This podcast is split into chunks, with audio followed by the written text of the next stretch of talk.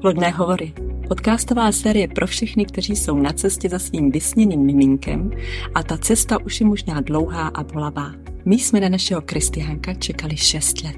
Za tu dobu jsme poznali spoustu úžasných odborníků, kteří nám pomáhali a zajímavých lidí, jejichž příběhy nás inspirovali. Postupně si budu zvát své hosty do studia a věřím, že vás jejich znalosti a zkušenosti obohatí stejně jako nás. Jmenuji se Dominika a budu s vámi sdílet náš příběh. Bye. Krásný dobrý den, vítám vás u dalšího dílu podcastu Plodné hovory a dnes je se mnou ve studiu Alena Dvořáková. Dobrý den. Dobrý den. Já Alenu Dvořákovou představím, je to průvodkyně neplodností a asistovanou reprodukcí. Alena se tímto tématem zabývá více jak 20 let a v roce 1998 začala pracovat jako embryolog a v laboratoři ambulancích strávila několik, eh, v několika centrech asistované reprodukce strávila 13 let, pardon, a několik let také strávila v managementu několika center. A nyní je takovým mostem mezi pacienty a lékaři a propaguje celostní přístup a propojuje klasickou medicínu s tou alternativní. A více informací naleznete na www.alenadvořáková.cz a já moc děkuji, že jste přijala pozvání do podcastu. Ještě jednou dobrý den. Dobrý den, Dominiko, a já strašně moc děkuji za pozvání, kterého si velmi vážím a moc ráda si tady s váma budu nějakou dobu povídat. Tak a já ještě propojím, jak jsme se vlastně my dvě eh, spojili, nebo jak, jak proč tady vlastně dneska my dvě jsme, tak eh, vlastně všichni hosté, kteří jsou v tomto podcastu, tak jsou lidé, kteří nám pomáhali na cestě k našemu Kristiánkovi, se kterými jsem byla opravdu v kontaktu. Eh, takže my jsme vlastně byli v kontaktu spolu na jaře 2020 v době covidu, takže jsme se nikdy neviděli naživo, takže dneska máme takovou premiéru. A já z toho mám velkou radost, že konečně jsme se poznali a já jsem to hodně vnímala, eh, ty naše kóly a ty naše, eh, ty vlastně naše mm, konzultace eh, jako takovou jako podporu v právě v té těžké době toho, kdy my jsme vlastně absolvovali IVFK a nebyli úplně úspěšní a mm, pak dokonce došlo k tomu mimoděložnímu otěhotnění, takže tam úplně už ta moje psychika už byla hodně na dně Eh, takže jsem to hodně vás měla jako takovou podporu. Takže ještě jednou eh, Děkuji. moc děkuju. Ale pojďme rovnou na rozhovor. Eh, takže já položím první otázku. Pracovali jste v několika různých centrech reprodukční medicíny, takže velmi dobře znáte prostředí a problémy párů, které naštěvují tato centra. Co vás vedlo k tomu opustit centra a jít takzvaně na druhou stranu směrem k párům, které se roky snaží o miminka? Hmm. Já jsem, jak jste hezky Dominiko řekla, eh, začala pracovat eh, v reprodukční medicíně v roce 98, což je strašně dávno. A tenkrát ta reprodukční medicína vypadala úplně jinak, než vypadá dneska. Jsme se zrovna před 14 dny potkali s kolegy, s, s bývalými kolegy z několika center a mm, bavili jsme se o tom, těm mladším kolegům jsme vyprávěli o tom, jak se dělala asistovaná reprodukce před 25 lety a ty se tomu velmi, velmi usmívali, ale byla to krásná doba, kdy jsme do toho vstupovali s takovým, eh, s nádhernou motivací prostě, že je tady něco novýho, co nám prostě pomáhá že nám eh, na cestě za miminkem, protože v tom 98. roce mm, asistovaná reprodukce u nás nebyla ještě úplně v plenkách. To první miminko eh, u doktora Pilky se narodilo už v 80. letech, ale přece jenom ty privátní centra a takový ten větší rozmach asistované reprodukce začala až po revoluci mm. a, a vlastně tak asi po roce 93, 94. Takže jsem chytla takovou ještě tu, tu, tu ranou vlnu uh, té asistované reprodukce a Pracovala jsem teda několik let jako embryolog, potom jsem nějakou dobu pracovala v gynekologické ambulanci a což mi vlastně v té dnešní práci, kterou dneska dělám, taky strašně moc pomohlo, protože vlastně znám tu problematiku jednak embryologickou, ale i tu gynekologickou. Mm-hmm. A takže jsem si vlastně velmi rozšířila obzory. No a potom nějakou dobu jsem pracovala v managementu, několika center asistované reprodukce, ale pořád jsem si vlastně udržela e, nějakou odbornou know-how. Jezdila jsem na kongresy, čtu odbornou, čtu, četla jsem odborné články, takže i když jsem trošku pracovala v kanceláři, tak jsem vždycky chodila na, na ty ranní hlášení a zajímala jsem se o tom, koho tam, jaký pacienty tam dneska máme a jestli nám paní Nováková otěhotněla nebo co, jak, jak vypadají její embrya. Takže vždycky mě to hrozně bavilo. Mhm. No a no, jak se to teda stalo, že no, jste se to... dostala? Já jsem hrozně napjatá. Eh, osud, osud. Prostě eh, v roce 2018 jsem odcházela z toho čtvrtého centra asistované reprodukce a e, měla jsem takovou, takovej, takovou dobu nějakého životního neuspokojení a trošku frustrace a e, stala jsem na takový křižovatce. A přemýšlela jsem, co vlastně dál udělám se svým životem. Už mě to v těch centrech a hlavně v tom managementu těch center trošku nebavilo, protože právě ta situace eh, za těch 25 let nebo za těch 20 let se docela změnila v těch centrech asistované reprodukce. Tímž nechci říct, že jsou horší, to vůbec ne, ale vlastně trošičku třeba jiný lidi. Eh, tenkrát je vlastně vlastnili většinou jakoby doktoři, kteří si to centrum vlastně udělali pro sebe. Dneska ty centra vlastní už ekonomické subjekty a je to pro toho člověka, který pracuje v tom managementu trošku něco jiného, než to bývalo dřív. Mm-hmm. Takže to byl možná asi ten základní důvod. A, ale v žádném případě jsem nechtěla uh, zahodit to velký know-how, který jsem za těch 20 let získala, poměrně široký know-how a mě hlavně to vždycky hrozně bavilo. Mm-hmm. Já říkám, že neplodnost je moje třetí dítě a e, nechtěla jsem se toho vzdát. A napadlo mě, že bych to mohla, možná mohla zkusit dělat trošičku jinak. Mm-hmm. Vlastně po svým a e, vytvořila jsem projekt, který jsem nazvala Průvodce neplodností a asistovanou reprodukcí. Tu asistovanou reprodukci jsem tam chtěla dát, protože to není hlavní téma té neplodnosti, ale chtěla jsem dát najevo, že mám vlastně i z téhle problematiky určité know-how. Mm-hmm. A a e, vlastně e, já jsem moc za začátku nevěděla, co, to, co, co, co vlastně dělám a co to vlastně přinese a jak se to vlastně dál bude, bude rozvíjet, takže eh, strávila jsem nad tím neuvěřitelně mnoho času mhm. a vytvořila jsem si web, vytvořila, přihlásila jsem se do několika diskuzních for a v těch diskuzních forech jsem začala odpovídat na těch tisíce dotazů, asi to znáte Dominiko, eh, že těch diskuzních for je hrozně moc. Dřív to bývávalo e-mimino a modrý koník dneska jsou to facebookové skupiny, které jsou uživatelsky mnohem eh, jednodušší. Mm-hmm. A e, e, začala jsem tam odpovídat na ty dotazy, které jsem tam našla. Mm-hmm. A postupem času jsem si získala vlastně nějakou důvěryhodnost a e, ženy mě začaly vlastně poznávat a vlastně e, pochopili, že vlastně můžu dát nějaké informace, které jsou trošku jiný, než v těch diskuzních fórech běžně hledají. Si, pardon, založila taky svou facebookovou skupinu, ano. kde máte asi tuším přes 2000 žen. 2400. 2000, myslím si, že bez jednoho je to 2400. Mm. Dneska jsem se ráno koukala. Tu jsem si založila asi po roce, když vlastně jsem, jsem eh, si řekla, že ta členská základna by mohla být dostatečná na to. No začali jsme samozřejmě na deseti, na mhm. dvaceti dlouho. Nás tam bylo pár a všichni jsme se vlastně osobně znali. A já si ty ženy, které tam vlastně ze začátku byly, do dneška pamatuju a oni mi do dneška posílají fotky svých miminek, kterým jsou dneska už čtyři roky.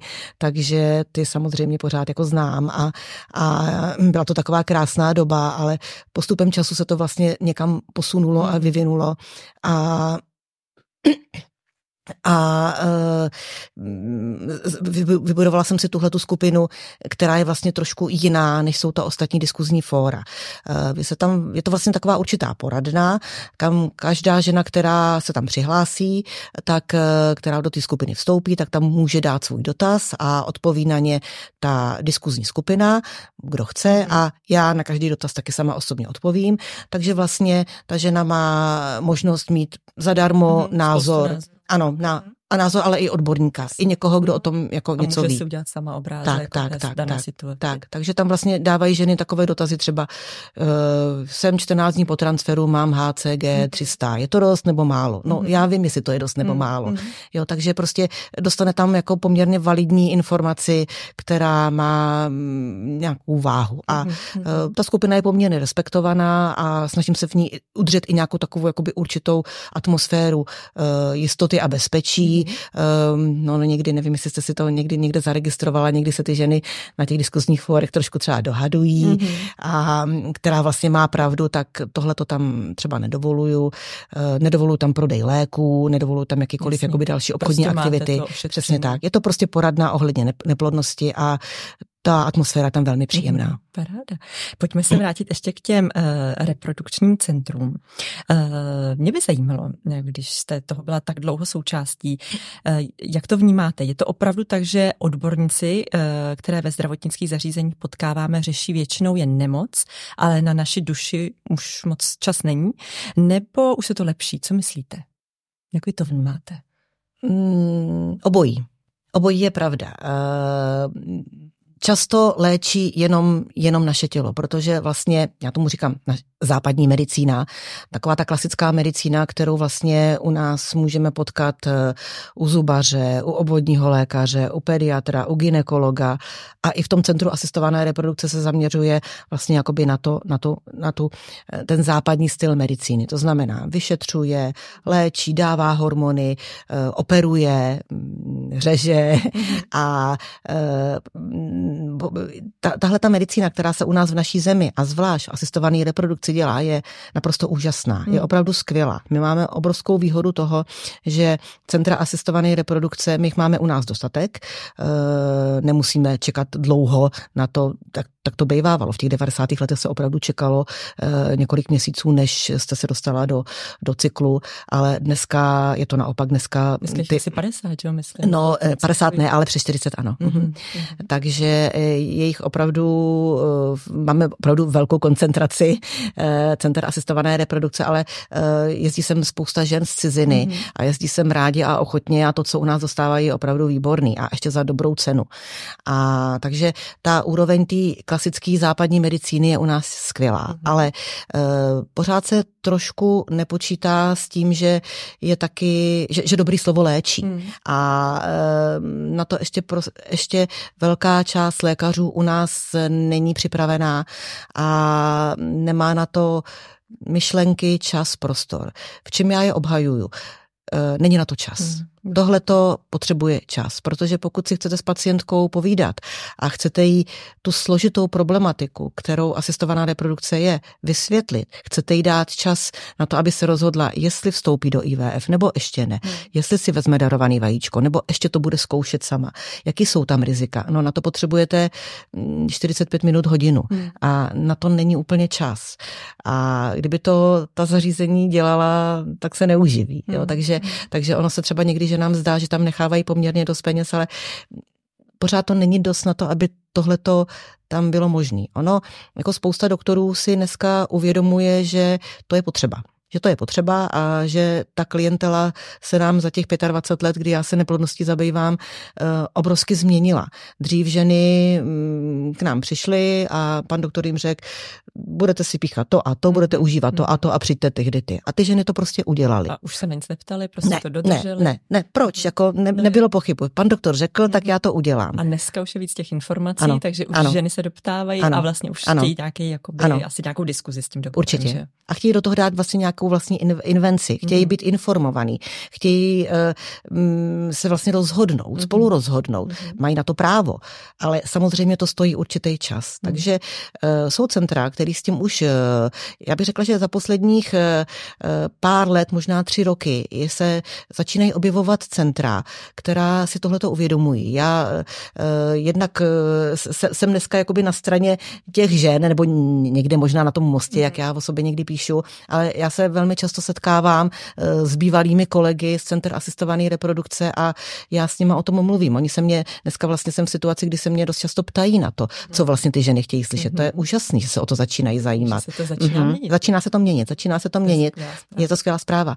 A začínají uh, zjišťovat, že vlastně ty ženy to chtějí docela nebo trošku jinak a že možná, sice to stojí trošku času, ale že je možná dobrý ten čas jim třeba dát, že se to mhm. docela začíná vyplácet. Mm-hmm. Spousta center eh, si dneska eh, zřídila institut takzvané koordinátorky, což je taková, mm, jako většinou to bývá bývalá zdravotní sestra, mm-hmm. ale je to prostě žena, která má určité know-how o asistované reprodukci a je to vlastně takový člověk, který vlastně se o tu ženu v tom centru stará. Je to taková, jako když jdete k porodu s důlou, nohou, tak to je něco mm-hmm. podobného. Je to teda zaměstnanec toho centra, ale dá, je to třeba taková vaše kontaktní osoba, která vás zná, která o vás něco ví, ví, kdo je Dominika Trčková a prostě tak, umí poradit, umí poradit. Nemusíte volat na recepci, nemusíte vysvětlovat někomu, kdo vlastně a co vlastně potřebujete, protože ona vás většinou toho poměrně rozví. Mm-hmm. Takže uh, spousta center si začíná uvědomit, že možná tomu pacientovi naslouchat je docela dobrý marketingový tah a že je dobrý se tímhletím uh, způsobem profilovat. Mm-hmm. A mě by ještě zajímalo, jestli některá ty centra v České republice uh, poskytují například i třeba ginekologickou fyzioterapii, psychoterapii, jiný podpůrný terapie.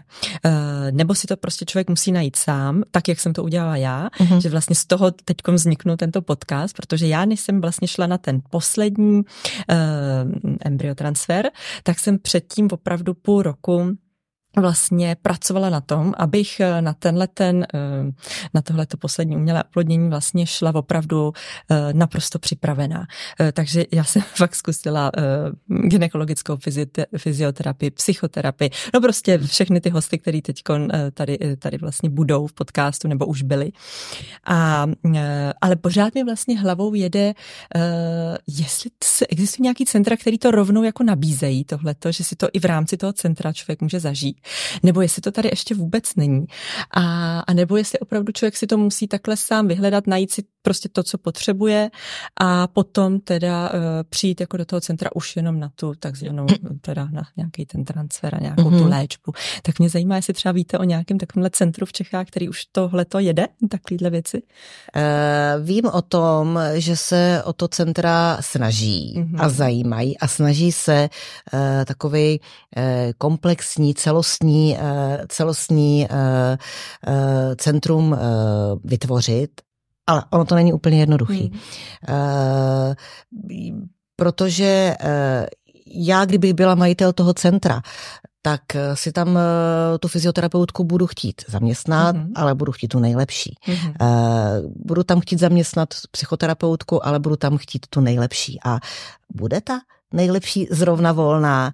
Jo, takže jako ano, snaží se o to, hmm. ale je to poměrně náročný, protože zase to stojí nějaký peníze hmm. a většinou uh, to jsou věci, které si vlastně musíte zaplatit uh, cash. Uh, to potom by tomu centru nehradila pojišťovna, hmm. protože i to IVF centrum to nebude mít vlastně v rámci těch svých hmm. smluvních vztahů s pojišťovnou, protože to už jsou zase jiné odbornosti, takže bylo by to zase pro tu pacientku a je to pro ní další finanční zátěž a o to už ta pacientka dost často třeba nemá ani zájem. Hmm. Jo, musí se přizpůsobit tomu chodu toho centra, takže uh, ano, některé to mají, hmm. zvlášť třeba tu fyzioterapii, ale některé, uh, pokud to nemají, já bych to neviděla jako tragédii, hmm. protože uh, těch, těch zařízeních ty informace se sehnat dají. Hmm. Já třeba zrovna si mám takovej Eh, takovou virtuální, uh, virtuální uh, zařízení, mhm. kde vlastně uh, to můžu poradit ženě na klíč, kam má jít k mhm, fyzioterapeutovi. Mhm. Zrovna ta fyzioterapie, to je krásný téma, který já mám hrozně ráda. A spolupracuju se spoustou, se spoustou fyzioterapeutů, takže kdybyste chodila do centra, který má svého fyzioterapeuta, já ho neznám, já ho mhm, nechci spochybňovat, ale já bych vás určitě poslala uh, k fyzioterapeutovi, uh, třeba tady v Praze, pokud jste z Prahy, tak bych vás poslala do zařízení, kde to dělají nesmírně kvalitně. Jsou tam uh, fyzioterapeuti, který ví něco o neplodnosti, něco navíc. My se vzájemně setkáváme a obohacujeme se informacemi. Oni mě naučili eh, spoustu informací mm-hmm. o mhm. fyzioterapii, já jsem je naučila spoustu informací o asistované reprodukci. Napsali jsme společně článek o tom, jak, jak vlastně propojit fyzioterapii a Eh, asistovanou reprodukci, mm-hmm. protože když se žena připravuje k IVF, eh, jsem tam trošičku opatrná na pohybové aktivity, protože velmi často hrozí hyperstimulační syndrom a jak by se ta žena měla pohybovat a jak cvičit. I tu fyzioterapii je otázka. Takže my jsme se s těmi fyzioterapeuty sešli a společně jsme dali dohromady informace, jak to prostě propojit. Jo, protože každý si jedeme tu svoji problematiku a jak to propojit, no to se musíme o tom vzájemně informovat. To skvělý, no, to mm-hmm. propojování, ta komplexnost, mm-hmm. vlastně, že mm, tak mě to jako napadlo, mm-hmm. že vlastně buď by ty centra to mohly poskytovat sami, anebo teda oni by mohli doporučovat, protože ta moje cesta vlastně vyhledávání těch jednotlivých odborníků byla vlastně poměrně náročná mm-hmm. a mhm. poměrně dlouhá, protože já jsem mm, na vás narazila až později, takže mm-hmm. vlastně eh, jsem neměla nikoho, kdo by mi mm-hmm. řekl, tak tady jdi na fyzioterapii, tady uh, doporučuji mm-hmm. skvělou psychoterapii, takže já jsem se opravdu hledala, dělala jsem si rešerše, protože já jsem člověk, který um, tohle má rád a, a chce vždycky prostě um, tomu přijít na kloup, je, mm-hmm. kde je problém a tak. Ale věřím tomu, že někdo na to nemá ani energii, ani čas, je to, že to mm-hmm. jako složitý. Tak jenom mě to tak jako napadlo, že mě by se to jako líbilo, kdyby to byla taková komplexní služba, eh, kdyby si člověk mohl vybrat a ano, chápu, připlatit mm-hmm. si za to, protože to je zase mm-hmm. samozřejmě něco jako navíc, ale věřím, že let kdy Eh, už je člověk v takové fázi, že by si klidně třeba i připlatil, mm-hmm. protože prostě uh, ta léčba je náročná, dlouhá, mm-hmm. že jo, jak psychicky, tak fyzicky, takže mě to třeba osobně pomohlo, ale zase samozřejmě každý jsme jiný a každý potřebuje něco jiného, mm-hmm. takže není to nějaký že dogma. Eh, pokud ty ženy za mnou přichází a přichází za mnou, chodí za mnou, tak já jim přesně tohle to řeknu. Já jim řeknu, kam mají jít na fyzioterapii. Mm-hmm. V Praze, v Českých Budějovicích, Budějovicích, mm-hmm. v Brně, v Ostravě, v Olomouci. Mhm. Všude mám prostě nějakou, mhm. jako, a opravdu jako skvělou fyzioterapii. Mm-hmm. Mám cvičitelku hormonální jogy, která jezdí po, celých, eh, po, celé, po celé republice a v různých krajských městech eh, cvičí. Mám uh, paní Belinkářku, která pošle bylinky mm, na Čechy, Slovensko, všude. Uh, prostě, Není můj, ale budeme o něm bavit, se bavit. Prostě já, já ty informace mám. Mm-hmm, mm-hmm. Uh, mě by zajímalo, zajímalo, jestli se na vás obrací ženy, které už jsou rozhodnuté spíše směrem k umělému oplodnění, anebo i které se snaží zatím mm, sami, takzvaně po své ose, mm-hmm. jestli opět dvě tyhle ty skupiny vlastně se na vás obrací? Ano, obrací se na mě obě skupiny. Eh, já pracuji s obrovsky širokou uh, skupinou pacientek. Mm-hmm. Věkově Nejmladší je asi 22, nejstarší je asi 46. Jednou mě oslovila jedna 48-letá žena, ale ta potom nepřišla, ale těch 46 letých mám několik. Takže nejvíc je samozřejmě někdy mezi 30 a 35, ale eh, je to, to věkový rozpětí obrovský. Eh, chodí za mnou ženy, které teprve zjistili, že se jim to nedaří otěhotně. Třeba te, teď právě si to uvědomili a chtějí vlastně se na tu cestu připravit hned a začít nějak eh, komplexně a systematicky, takže za mnou chodí a eh, vlastně začínáme úplně od začátku, tam o asistované reprodukci samozřejmě se eh, není potřeba bavit. A já jim radím, jak se připravit tou přírodní cestou, co si nechat vyšetřit, protože vždycky je potřeba nechat se pořádně vyšetřit. Už v podstatě, když zjistíme, že nám to nejde, tak nějaký základní gynekologický vyšetření, ultrazvuk, hormonální profil, spermiogram, to prostě potřebujeme, aby jsme třeba nestráceli čas. Mm-hmm.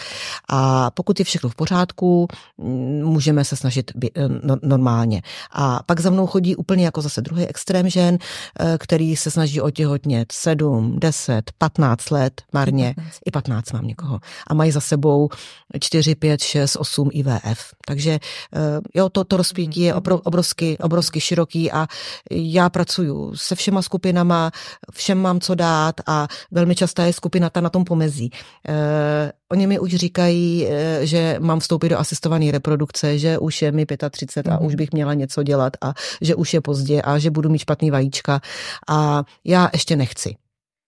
To je skupina, se kterou moc ráda pracuju, protože společně zhodnotíme, jestli mají pravdu, anebo jestli nemají mhm. pravdu. A dá se říct, že to je tady nejčastější skupina těchto e, Možná, možná. Který možná. jsou na nějakém tom mm-hmm, mm-hmm, rozcestí a vlastně ano, nevědí, potřebují trošku ano, ano, ano, ale mám i spoustu žen, který chodí do center asistované reprodukce už jako velmi dlouho a nedaří se to, tak za mnou právě chodí, co je teda špatně, jo, protože už mám za sebou dva, tři IV v cykly, eh, chodím tam tři roky a pořád se to nedaří. Proč? Co mám udělat, aby to konečně vyšlo? Mm-hmm. To je taky velká, velká, velmi častá otázka. A dá se říct, se kterými diagnózami se často uh, ženy na vás mm-hmm. obrací, jestli to hm, třeba už máte vypozorovaný, mm-hmm. že víc jako třeba s endometriózou nebo mm, s jakými věcmi? Velmi široký, velmi široký. Tam spíš jako uh, uh, těch, třeba těch žen s endometriózou je hrozně moc. Hmm. Řekla bych, že 50, možná 60% žen má endometriózu. Stejně velká skupina má syndrom policistických, policistických ovárií.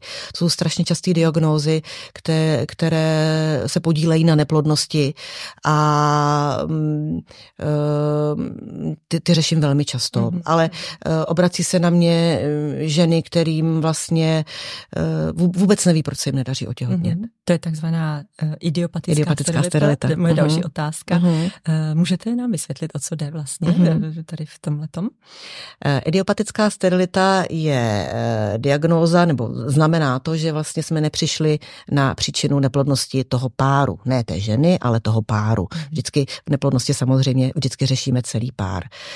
Uh, Takže takzvaně všechno je prostě v pořádku uh-huh. a prostě nevíme. Uh, tak a tam jsou vlastně dvě možnosti. Jedna možnost je, že ta žena není, není dostatečně vyšetřená, protože, eh, jak známo, eh, zdravý pacient je ten hmm. nevyšetřený nebo nedostatečně vyšetřený pacient. něco najde. Ano, ano, ale, ale takže jako já si projdu anamnézu té ženy a zjišťujeme, jestli opravdu má vyšetřeno všechno, co potřebujeme. Což neznamená, že musí mít, když se snaží rok otěhotnět, vyšetřený mm, celou kompletní reprodukční genetiku a reprodukční imunologii. Ono ne vždycky, eh, ty vyšetření by všechny měly být indikované v určitých částech toho jejího snažení. A e, takže prostě e, probereme co vlastně o té ženě víme a jestli toho víme dost a pokud toho opravdu víme dost a opravdu nevíme, neví, se tam nic nenajde, jsou ženy třeba, které chodí na IVF, protože i když vlastně nemají žádnou příčinu, zjevnou příčinu neplodnosti, jsou vyšetřený geneticky, jsou vyšetřený uh, uh, v rámci reprodukční imunologie a opravdu se nikde nic nenajde. A uh, proč to teda nejde? Hmm. A ty ženy jsou obrovsky frustrované, hmm. protože jim všichni říkají, tak když jste úplně zdravá, vy jste mladá, vám je 29 let, jsou takový ženy, 29 let. A proč se to prostě nedaří, proč prostě nemůžu čtyři roky otěhotnět, když jsem úplně v pořádku. A e, ta, ta frustrace se ještě zvětšuje tím, že jim všichni říkají, že jsou vlastně zdraví a že jsou vlastně že mladí. Vlastně a tak jako proč, jo? Hmm. Pro, pro, proč to prostě nejde? Co mám teda jako ještě udělat? A e, s tohletou skupinou pracuju docela ráda.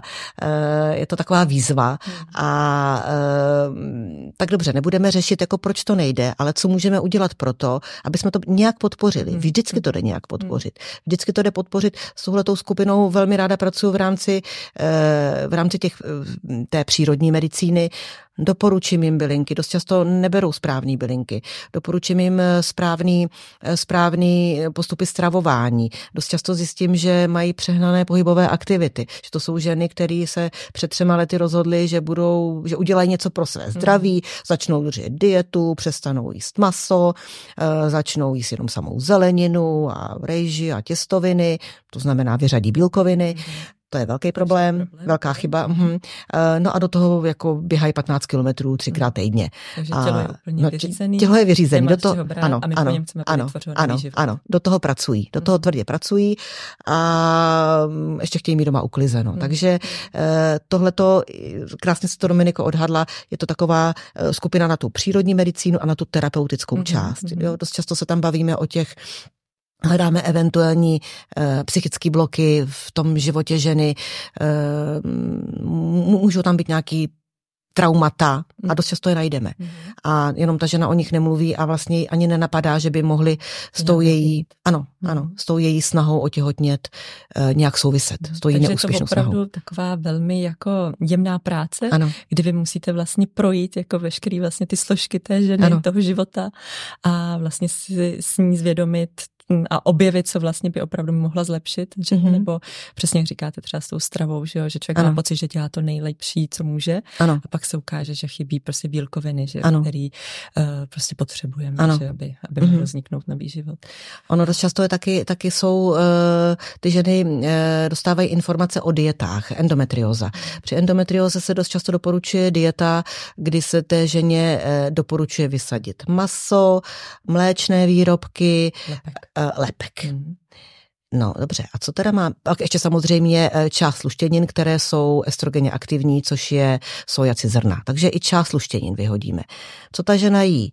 Ke mně chodí eh, ženy v malnutrici, to, je, to znamená téměř podvýživě, který mají 48 kilo a jí oříšky a zeleninu. Hmm není to úplně ideální prostor na to, na to, na to eh, postavit z, eh, z, z zeleniny eh, tříkilový miminko. To tělo prostě je vyčerpaný a může to fungovat kontraproduktivně. Já nespochybnuju, že tahle ta dieta může být při léčbě endometriózy efektivní. Může. Já o tom eh, tyhle ty informace zase tak eh, nemám tak, tak dobrou zpětnou vazbu na to, abych tohoto dokázala posoudit, ale eh, ty data nemám, ale Něco jiného je endometrióza, když se nesnažíte otěhotnět, mm-hmm. jo, a něco jiného je endometrióza a snažím se otěhotnět. Yes. Tam musíme prostě myslet na to, mm-hmm. že ta žena potřebuje uh, být dostatečně silná a vyživená na to, aby měla miminko. Mm-hmm. Aby tělo dovolilo to miminko tam počít. Mm-hmm.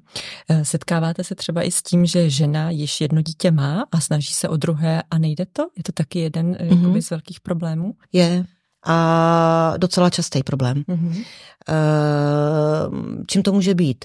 Eh, může to být tím, že pokud eh, přijde žena, který je 42 let a má doma 12-letý dítě, tak samozřejmě za 12 let mezi, mezi 30. rokem a 42. rokem to je velká změna v tom těle ženy. Určitě se jí rapidně sníží ovariální rezerva po 35. roce nechci nikoho strašit, tam prostě začíná trošku zvýšený riziko genetických vad, ale po tom 35. roce to ještě není nějak dramatický, spíš tak jako až k tomu 40. roku a po 40. roce tahle ta frekvence těch genetických vad u vajíčka nastává, tak prostě to, to je určitá změna. A, ale stává se to, že e, nemůžou dost často otěhotnět i ženy, které nemají mezi těmi dětmi takový velký věkový rozptyl, ale, ale je docela zvláštní, se to stává i naopak. Mám spoustu žen, který, to je spoustu klientek, který nemohli otěhotnět poprvé a Eh, vlastně po druhý otěhotněli poměrně snadno. Mhm. Mám jednu úžasnou klientku eh, z Brna, která měla eh, těžkou endometriózu. Opravdu tam měla hm, tu břišní dutinu prorostlou endometriózou a v dceru, kam chodila, jí dávali poměrně malý šance na to, že se to vůbec podaří, že vůbec bude co stimulovat. Podařilo se to, nastimulovala se, eh, měla dost vajíček, dost embryí, otěhotnila na první transfer a mm, porodila krásnou holčičku. No a když byl holčičce rok, tak otěhotnila po druhý, aniž by chtěla, aniž by věděla jak a dneska má dvě krásné holčičky. A, no, to, to byl krásný příběh. Moc zdravím, jestli nás poslouchá Nikol. Eh, mě by ještě zajímalo, eh, to, co se mi vlastně líbilo na tom, co, to, co děláte a e, to, co vlastně e, je vlastně taky skvělý, že s vámi vlastně ženy můžou probrat i různý druhy e, třeba laboratorních metod nebo jak se právě vyhnout hyperstimulačnímu syndromu. Takový ty odbornější mm-hmm. věci, který přesně, na který třeba není čas, když jsou v tom centru na nějaké té konzultaci nebo už léčbě a vlastně je to tam takový všechno hodně jako systematický a hodně o té léčbě a potom třeba ty, já jsem ten typ, že mě ty dotazy vždycky napadají, až když už jsem doma. Vlastně. A pak si s tím jako lámu hlavu a říkám si, no měla jsem se radši ještě zeptat na tohle, jestli to užívám jako vlastně správně, nebo kdy se to vlastně má jako píchnout ta injekce. A já jsem hodně v tomhle taková, že potřebuji ty slova ujištění. A, ale zároveň se nebojím zeptat, takže tam prostě eh, třikrát zavolám do toho centra a prostě se radši třikrát zeptám. Ale věřím, že někdo zase naopak je takový, že má sobě ten blok, že třeba nechce otravovat nebo nechce zbytečný dotazy pokládat. A vlastně uh, u vás tyhle ty odpovědi i ty odbornější může člověk jako najít, což mi vlastně přijde skvělý, že vy opravdu jakoby můžete poradit, když člověk je pak eh, v nějakém stresu a říká si, jestli to udělal správně, aby něco nepokazil, že jo. Mm-hmm. Tak, eh, tak to jsem jenom chtěla vlastně říct, že, že a děje se to, obrací se na vás ženy vlastně s odbornějšími dotazy už třeba v rámci léčby IVF? Ano, obrací. Jednak jako část těch žen, na kterou, které vlastně chodí za tím mým průvodcem neplodností, jsou moje klientky, které u mě byly někdy na konzultaci. A já ty klientky znám a já jsem s nima prošla prostě nějakou, nějakou poradenskou konzultací a já potom pro ně dál funguju jako jejich další, jako jejich uh, uh, doživotní, do, uh, da, poskytuji jim prostě další mm-hmm. konzultace, můžou mi kdykoliv napsat, můžou mi prostě kdykoliv poradit a dokonce nabízím i takovou službu jako uh, uh, takovou jakoby intenzivní doprovod uh, mm-hmm. při, při tom IVF cyklu. Uh, potom třeba s tou ženou si třeba každý den voláme a říkáme si, co, co, jí, co ty její embrya dělají a co vlastně znamená to, co se s ní teď děje a jestli když jí bolí bříško, jestli už to je hyperstimulační syndrom nebo ne, nebo jestli by to měla řešit. Takže eh, je to mm, obrovsky eh, pro ně uklidňující eh, a vlastně cítí se komfortně při tom vlastně vlastním IVF, protože mají vlastně všechny informace, které potřebují. Takže ty klientky jsou jedna moje určitá část Eh, který nějak trošičku lépe znám, nebo byly u mě někdy, tam tím to samozřejmě poskytuju. Hmm. Ale mě takhle píše spousta žen, třeba členek mé skupiny, eh, buď napíšou třeba ten dotaz do skupiny a já tam na něj odpovím a já odpovídám každý den o, o víkendu, o dovolené, pořád odpovídám. A, takže když tam takový dotaz přijde, tak já na něj odpovím tak, aby ta žena byla spokojená, nebo mi píšou v soukromých zprávách přes hmm. Instagram, přes Messenger, jako pořád mi chodí různé zprávy. Ježíš, já jsem si špatně píchla HCG, co mám dělat, jo, jako, jo, nebo hmm Hmm. Nebo prostě uh, neměla jsem ty léky v lednici, děje se něco, takže hmm. tyhle ty ženy jako uklidňuju a tyhle ty rady jim dávám. Hmm. Uh, možná už jste mi na to teď trošku odpověděla, na tu další otázku, ale mě by zajímalo, co dle vás nejvíce ženy potřebují v náročném období, kdy podstupují léčbu neplodnosti. Ať už ze strany uh, IVF centra, rodiny, partnera, či jak oni sami si mohou pomoci. Uh, tak nevím, jestli už to byla ta odpověď, vlastně, jak jste teď hovořila, nějaká ta podpora a nějaký ty slova ujištění, a, a nebo jestli ještě na to máte nějakou jinou odpověď, co nejvíce ženy potřebují?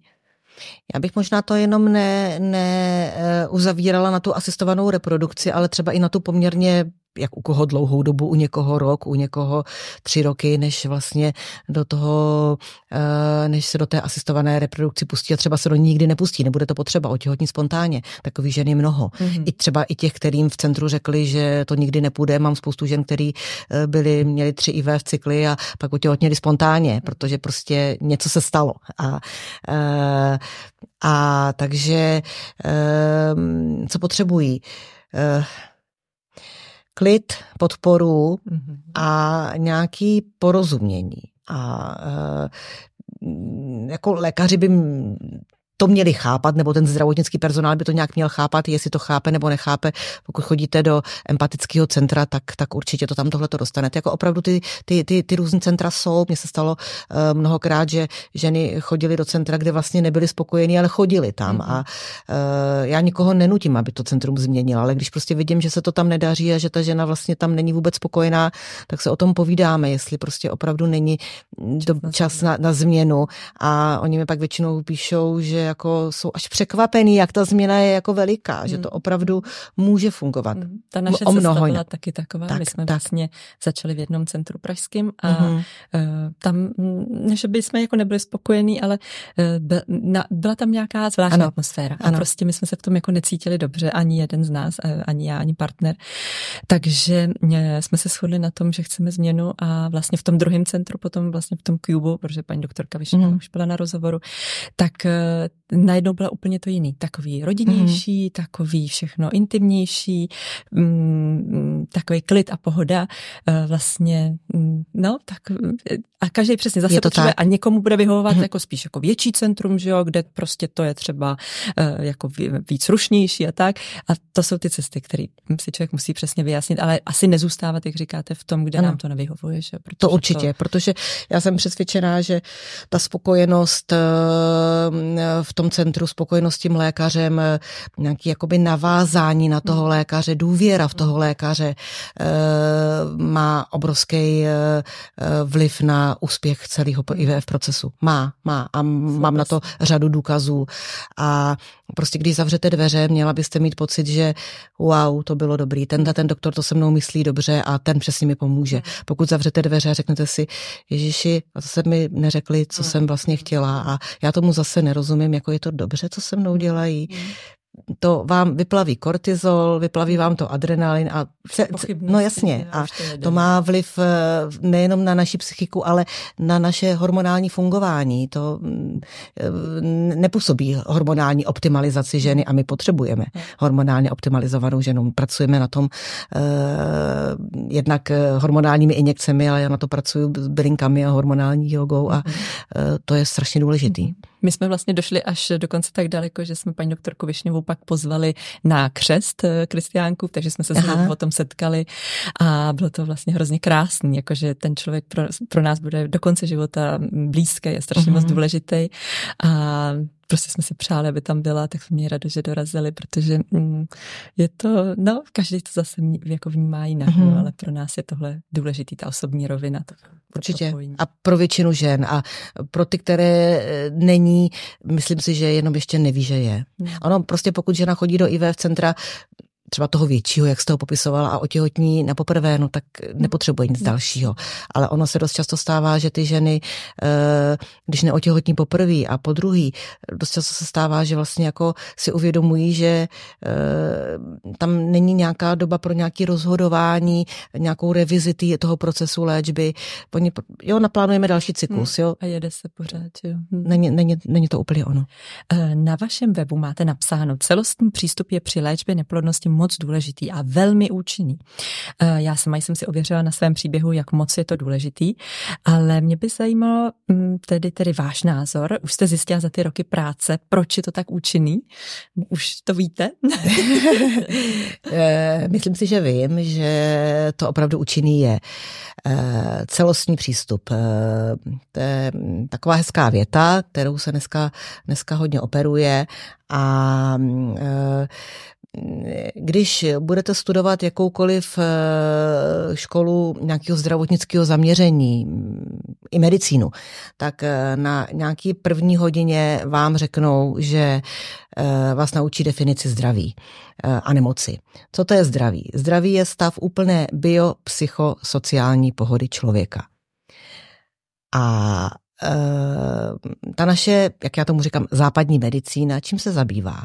No ta nám řeší jenom tu biosložku, ta řeší jenom ty když budu v ginekologii nebo v asistované reprodukci nebo v reprodukční medicíně, hormony, genetiku, eh, protilátky proti eh, zóna pelucida, eh, hladinu NK buněk a spermiogram a pohyblivost spermí a fragmentaci spermí. A dané orgány. To je hezký. A dané orgány, ano. A to je hezký. Mm-hmm. Ale když teda eh, podle definice VHO je tam ještě ta, ta psychosociální pohoda, no kde ji tam máme?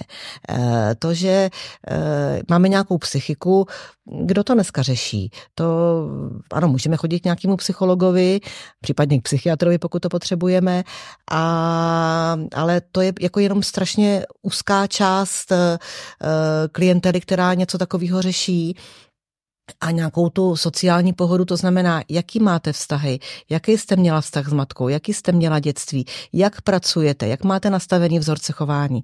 No to, to nikdo neřeší. Takže jako eh, je dobrý zabývat se tímhletím vším, já mám, eh, mi se hrozně eh, líbil, líbilo vaše natáčení s doktorkou Máslovou a tam jsem našla spoustu věcí, který, o kterých já taky přemýšlím a který vlastně mm, šířím podobné myšlenky a eh, tohle to tam je prostě taky potřeba. Mm-hmm. Já jsem přesvědčená, že mm, jedna z velkých příčin neplodnosti je určitá staženost ženy. A ono se říká, že to ta žena má v hlavě. Jo? Jako to je taková ta hezká rada, e, přestaň na to myslet, ono ti to vyjde.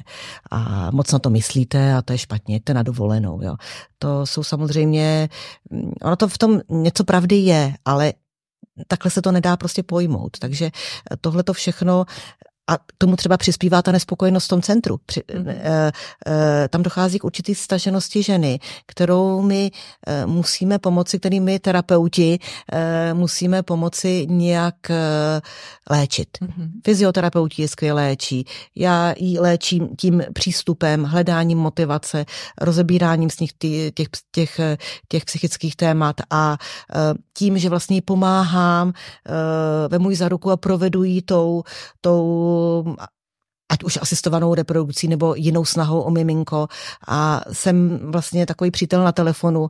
Eh, moje klientky mi často píšou a píšou mi, že mají strach, že te čeká další IVF, tak já je vždycky tak jo, jim napíšu, nebo si zavoláme, nebo si prostě krátce, krátce se sejdeme při nějakým videokolu a eh, naberou další motivaci. Prostě nejsou na to sami. Mm-hmm. Dost často mi těch svých příbězích, když potom mi teda dojde k tomu krásnému okamžiku a pošlo mi fotku miminka nebo aspoň pozitivní test, tak potom mi e, říkají, že vlastně e, na to nebyli sami. Hmm. Oni, jedna z motivací, proč za mnou chodí, aby na to nebyli sami. Jsou na to sami. Ano, mají sice, sice e, poradkyně v diskuzních fórech, ale přece jenom to je někdo anonymní a já tam mám přece jenom takovou trošičku jinou roli, přece jenom takového toho odborného poradce, ale který je vlastně jako na jejich straně a uh, snažím se pro ně mít laskavá slova a a teď jste mi tady, eh, tady tou odpovědí trošičku nahrála na to, o čem jsme se vlastně bavili předtím, než eh, jsme mm-hmm. spustili tady nahrávání podcastu. Eh, spousta těch věcí, o kterých jste teď mluvila, tak vlastně asi ještě nejsou úplně evidence-based, mm-hmm. to znamená, nejsou na to jako výzkumy. Mm-hmm. Jak vy se vlastně stavíte k tomuhle tomu? Vám to nevadí, že nemáte vědecky podložený data k těmhle těm věcem? Proč vám to nevadí? Někteří lidé to mají rádi a, a chtějí vlastně na všechno mít takzvaně mm, štempl, nebo že to prostě už mm. je mhm. prověřený. Tak jak vy tohle to vnímáte, tady tuhle tu rovinu, uh, tu evidence-based? Ano, to, co neprošlo vědeckou literaturou, není, nemá vlastně cenu. Uh, je potřeba obojí. Je potřeba obojí.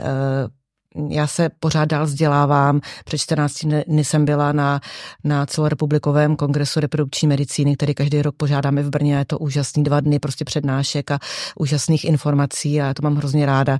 Čtu si praktickou ginekologii a e, prostě snažím se mít, e, sledovat odbornou literaturu a odborný články. To určitě je potřeba, ale není to všechno. Hmm. Není to všechno.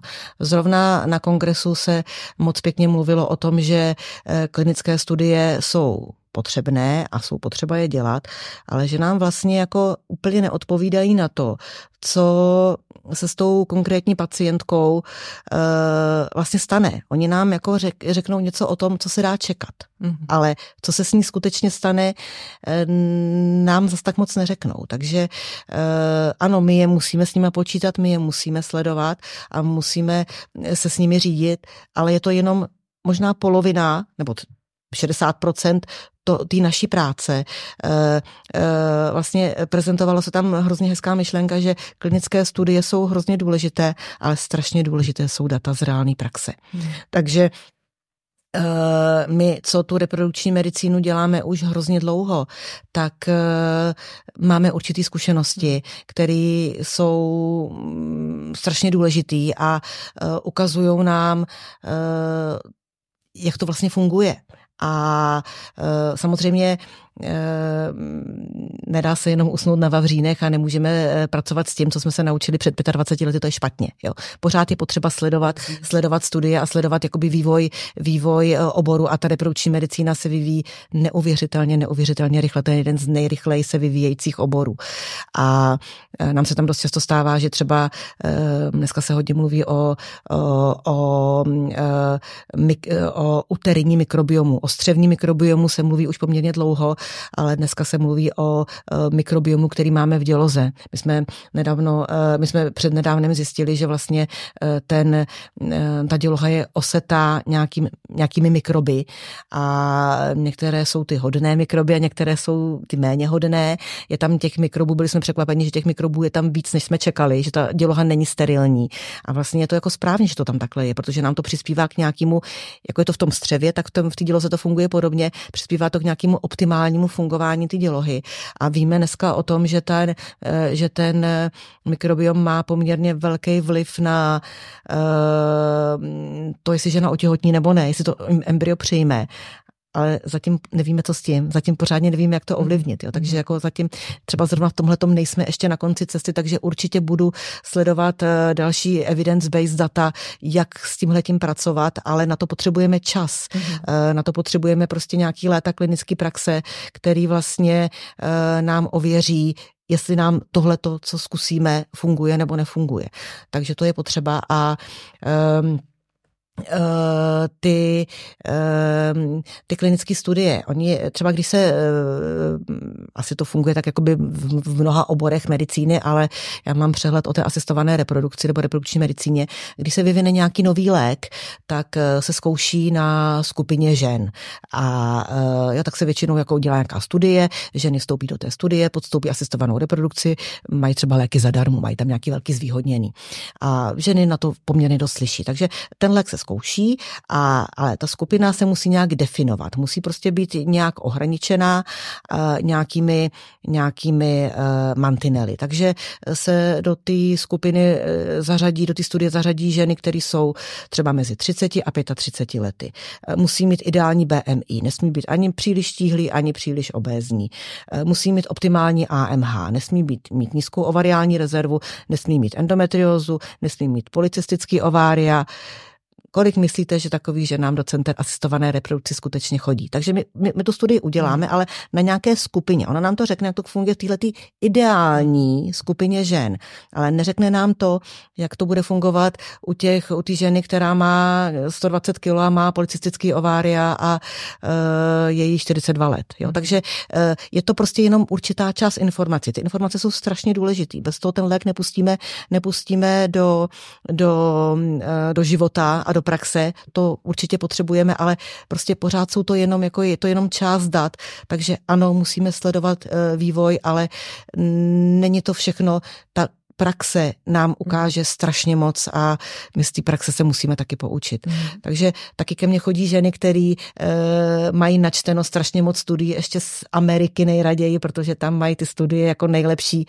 Já mám někdy trošku pocit, že se ty studie dělají trošku jakoby pro studie a mm, že to třeba nemusí přinášet to, co od toho ženy očekávají a dost často vidím, že to nepřináší. Já se spíš snažím e, ty ženy vést k tomu, aby, ano, hledejte si informace, ale zkuste taky jenom jakoby pořád hledat ty informace. Hmm. Zkuste to nějak pustit. Jo, Uvolnit se, jak jsme Přesně vlastně tak. Na a zase jsme u, stažený, u toho staženého pánevního dna. Neupínat se. Ano, jo, ano, ano, ano, ano. Jenom o informacích to není. Hmm. Ne, rozhodně si ne, ne, ne, ne zlepšíte svoji plodnost tím, že si načtete takovejhle štos uh, klinických studií z Ameriky. To hmm. hmm. není, není ta správná cesta. Je to část té cesty, hmm. proč ne? Jasně. Ale není to všechno. Hmm. Když už jste mluvila o těch um, číslech, mě by zajímalo, máte přehled, kolik miminek vlastně vlastně mm, se podařilo díky vám, nebo eh, s vaší nějakou pomocí, asistencí? Určitě ne, určitě nemám domy. Hlavně e, tím, že e, pracuji v té neplodnosti e, 25 let, takže jako asi, asi bych tam nepočítala jenom ty miminka, mm. který vlastně, ano, ano, mm. který, který vznikly jenom díky průvodci neplodností, ale asi bych tam započítala ty, eh, i ty další miminka. Do dneška si pamatuju na mm, první holčičku, která se narodila po mých prvním eh, manipulaci eh, v rámci embryologické laboratoře a e, pamatuju si, má krásný zrzavý vlásky a no, narodila se v roce 2020. Mm-hmm. Mm-hmm. Takže to si, to si pamatuju, už jsem ji teda potom samozřejmě eh, viděla si šestiletou a pak už nikdy ne, ale pořád mi posílají moje, moje klientky fotky miminek mm-hmm. a eh, já mám potom ještě takovou jako návaznou eh, skupinu, eh, protože nechci, aby v té skupině eh, průvodce neplodností eh, tam tu skupinu těch žen, kterým se to ještě nedaří, aby tam psali i ženy, které jsou těhotné a které mají děti. Mm. To je stresující. Takže mm. jsem udělala jinou skupinu prostě pro holky, které už eh, úspěšně otěhotněli a řeší tam problémy s těhotenstvím a jak vychovávat dítě a jak, co, co, co, co mu naočkovat a tam prostě ty fotky pořád máme, takže já ty fotky vydám a každý vždycky před Vánocema oslovím svoje klientky a požádám je, aby mi poslali vánoční fotky nebo nějaké fotky mm-hmm. našich, našich dětí a dělám z toho takový koláže a je to obrovská radost. Mm-hmm. Takže těch miminek, kolik jich jako je, nevím, je jich dost a hlavně já nechci si sobecky přisvojovat, že se narodili vlastně díky mně, protože vy sama vidíte, vy jste sama důkaz toho, že ten tým byl multidisciplinární. Takový pucle to bylo. Ano, jako, ano, ano, ano, ano, ano, ano, ano. Já vlastně taky nemůžu říct, ano, jestli kdo ano. jak víc přispěl. Ne, ne, my jsme tam, tam všichni byli. Tam jsme všichni byli a všichni jsme prostě tomu nějak pomohli a já nejsem ten sobec, kdo si říká, že to je jenom moje, moje vítězství. To, pokud chodí do centra asistované reprodukce, byli tam šikovní doktoři a šikovní embryologové, fyzioterapeutky, eh, bylinkový úžasný čaj, který tam jakoby velmi pomohl. Takže byli jsme na to, eh, a to je právě ono, co ty ženě vlastně může velmi pomoct, protože ona má nás těch poradců, pomocníků eh, celou partu hmm. a to je fajn, ne? Ten tým. Mm-hmm. Několikrát jste vlastně zmiňovala uh, kongres, který se naštívila o reprodukční mm-hmm. medicíně. Mě by zajímalo, jaký tam byly aha momenty pro vás, nebo něco zajímavého, co byste ráda tady posluchačům, posluchačkám předala. No, eh, bylo hrozně moc zajímavých informací a možná zmíním ty, který by eh, naše posluchačky, eh, předpokládám, že jsou to ženy, které se snaží otěhotnět, mohly i prakticky využít. Takže zdá se, že od 1. ledna, nebo zdá se, to už je fakt, že od 1. ledna příštího roku by měla pro pojišťovna proplácet vyšetřování antimiller hormonu. To je hormon, který nám říká něco o ovariální rezervě ženy, její schopnosti tvořit vajíčka. Je to velmi často vyšetřovaná veličina při uh, snažení o miminko a dneska se doplácí. Několik stovek stojí tohleto vyšetření, takže ženy by na něj nemuseli už doplácet. Uh, bude tam určitě nějaké frekvenční onemocnění, uh, uh, omezení, bude tam um, asi jenom několikrát za rok to vyšetření šetření budeme moc provést, ale je to obrovská výhoda, obrovský posun a obrovský snažení ty sekce asistované reprodukce, aby tohle se začalo proplácet. Eh, dál uh, uh, jsem slyšela strašně zajímavou informaci, že by konečně mohl být vyvinut test, který by nám specifikoval, jestli se u ženy jedná o endometriózu nebo ne.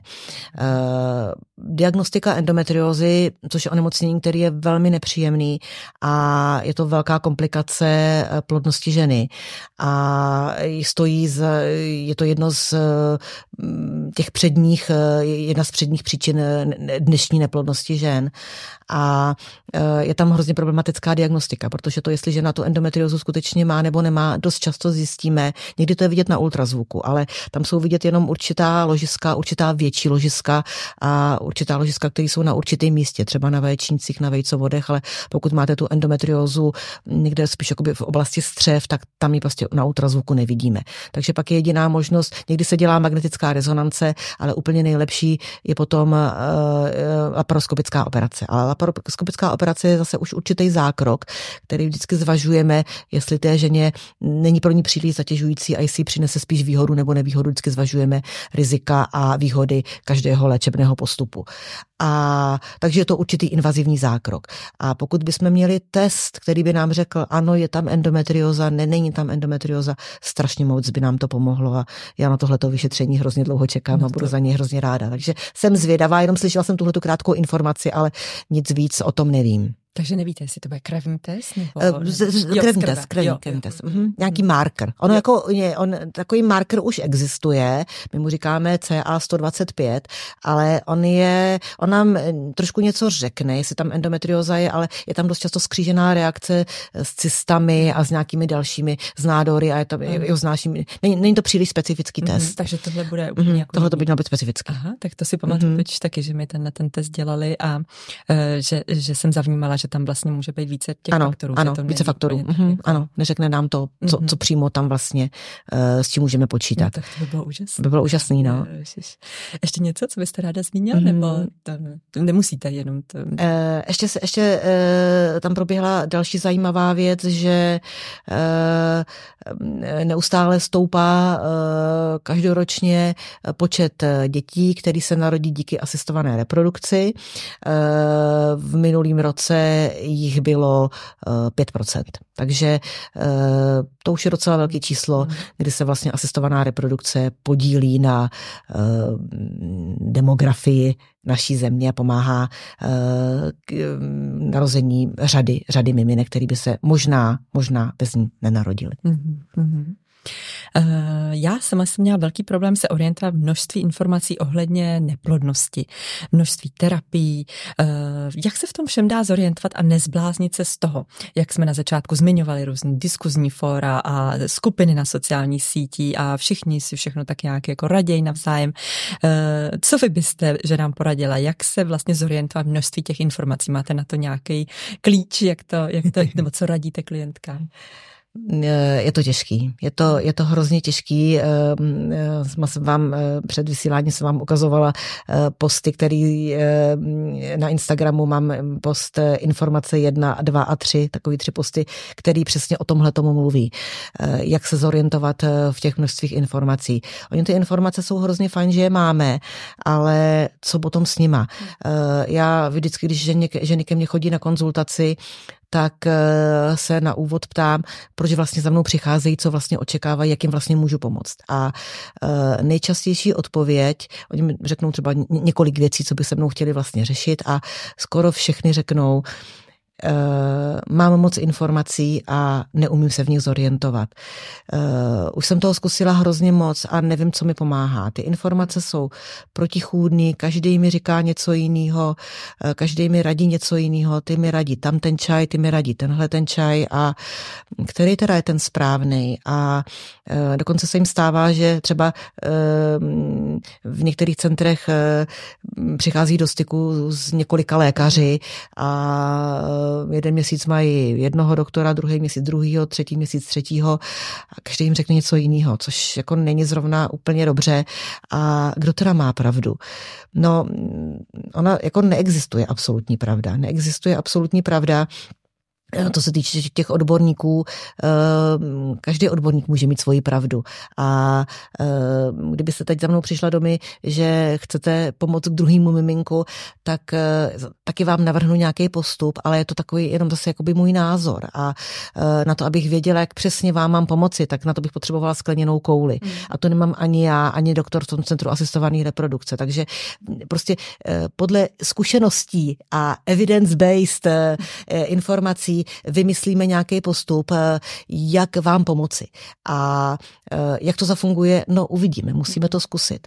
A co se týče těch informací na těch, eh, na těch v těch diskuzních fórech, mm, jako choďte tam pro ně, určitě tam pro ně choďte, ale trošku je berte s rezervou, hmm. protože to, co pomohlo uh, paní Novákové, nemusí pomoct paní Dvořákové, protože má jinou anamnézu, má jiný spermiogram, jinou ovariální rezervu, uh, jiný vaječníky a jinou průchodnost a uh, má v jiném stavu pánev a jinou, jinou, jiný hormonální uh, vybavení. Takže uh, neexistuje jakoby univerzální recept pro každýho. A e, co ještě moc nedoporučuju, e, je zkoušet honem rychle něco. Hmm. A e, mně se často stává, že mi ženy e, se zeptají, dobře, já budu e, užívat ten čaj G, co, co, co vy doporučujete a e, tak ho zkusí jeden měsíc a pokud neotěhotní, tak zkusí příští měsíc ho zahodí a zkusí čaj Ludmily Mojžíšové. Když neotěhotní, další měsíc zkusí čaj Báby Radnické. Jo? A hmm. takhle můžou každý měsíc zkoušet nějaký jiný čaj to není dobře. Mm. To, je, to není systematická cesta. To není systematická cesta k tomu miminku, to je točení se v začarovaném kruhu. A jako je potřeba dát tomu šanci. Takže pokud se rozhodnete pro nějaký proces, eh, ať už hormonální jogu, nebo prostě eh, nějaký cvičení, nebo bylinky, dejte tomu šanci. Pijte nějakou dobu, protože mm, když si vezmete hormon, tak ten vám zareaguje poměrně, to vám tělo zareaguje poměrně brzy.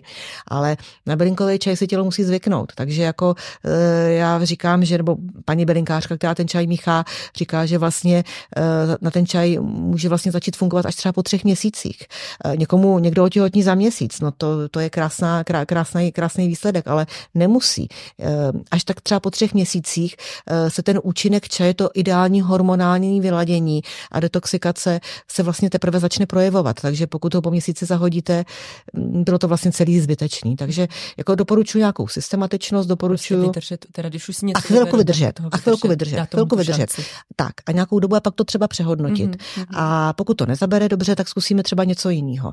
Ale mm, jako tři měsíce je tak minimum eh, doby, kdyby to všechno mohlo, to, co přírodně doporučujeme, začít působit. Mm-hmm. Pokud se rozhodnete jít na hormonální jogu, necvičte podle YouTube. Eh, dojděte si na dobrý kurz, mám na blogu tip na dobrou cvičitelku. Pokud se rozhodnete chodit k fyzioterapeutovi, cvičte, ale pod zase prostě. pod dohledem, ne podle YouTube. Mm. Eh, no a přijďte se poradit, přijďte se poradit, já vám eh, pomůžu se v těch vašich informacích zorientovat s ohledem na vaši anamnézu. Mm-hmm. Mě dost často třeba ženy píšou do skupiny, eh, je mi 32 let, máme dobrý spermiogram, mám takový AMH, co mám dělat. No to je málo informací. Já potřebuju těch informací víc. opravdu víc. Mm-hmm. Opravdu víc a podívat se na to opravdu zevrubně, komplexně, ze všech stran. Mm, takhle můžu poradit, pijte čaj G, ten, ten je vhodný pro každýho, ten vám neuškodí. Teď, když jste narazila na ten čaj, tak pojďme na něj, pojďte ho trošičku představit, protože mm-hmm. já jsem si všimla, že v té vaší facebookové skupině eh, je dost často zmiňován, doporučován. Mm-hmm. Tak eh, co to je za zázračný čaj, co obsahuje? zázračný čaj.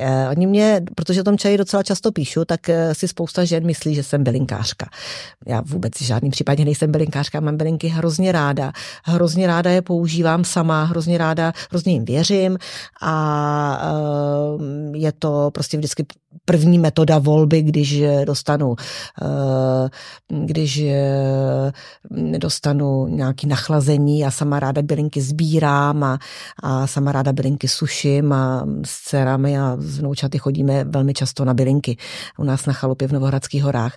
A ale jako eh, pokud se to chce dělat v nějakým jako větším, větším eh, v lepším, eh, na lepší úrovni, tak používám bylinky paní bylinkářky, kterou jsem objevila v Českých Budějovicích. Já jsem, sice pracuji v Praze, ale jsem z Českých Budějovic a já jsem tam už před mnoha lety objevila krásný krámek a takovou vonavou bylinkárnu, kde pracuje paní Mária Vlachová, a kterou, kdyby nás poslouchala, taky moc zdravím a jsem strašně ráda za její spolupráci.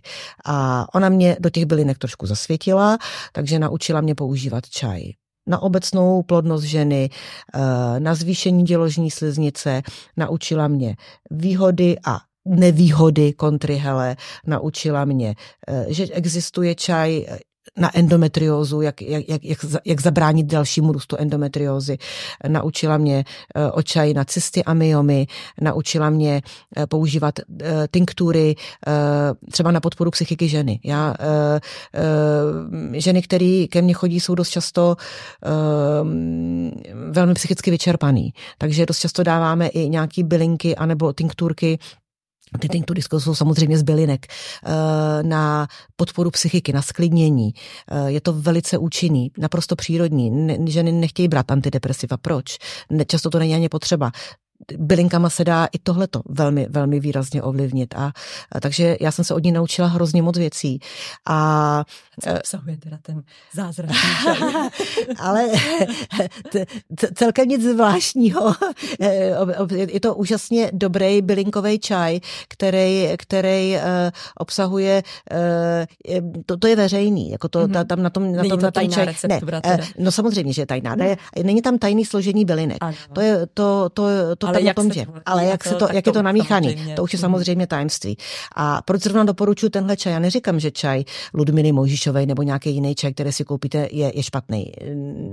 Já nevím, já to nebudu zjišťovat, hmm. protože já prostě nemám... tenhle vám funguje, máte tak, na něj tak. dobrý reference, já nemám potřebu, ano, ano, ano, já nemám potřebu zkoušet jiný čaj, na to nemám čaj, čas a prostor hmm. a hlavně mě se na tom čaj hrozně líbí, protože uh, Majka je uh, úžasný člověk, uh, ona je bývalá zdravotní, nebo ona je zdravotní sestra vystudovaná a vlastně uh, chtěla se Eh, orientovat tuhletou přírodní cestou.